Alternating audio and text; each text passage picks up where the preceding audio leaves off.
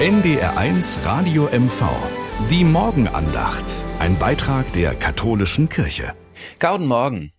Der Schriversmensch Franz Kafka, so wat vertellt, ist einst dachs in Berlin dorn Park spaziert.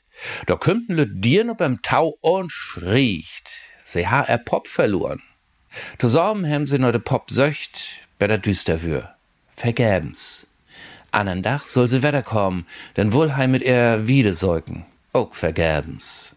Aber Kafka ha ein Breif von de verloren Pop für de Dieren mitbröcht. Doch stünn? Brugst nicht mehr schriegen, mi gaddert gaut, bin ob ein Reis die Welt zu bekicken. Ich wart die Schriven, wat ich alles an Orben dür beleben dau.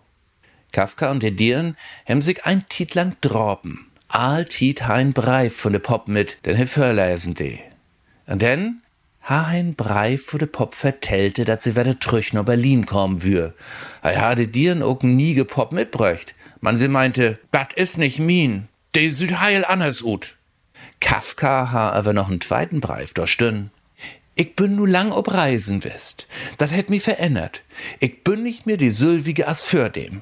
Die Dieren nahm die Pop und drückte se heil fast an sich.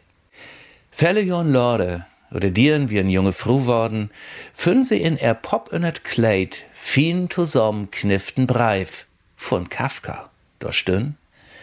Alles, wat du live hast, galt einst dachs mal verloren.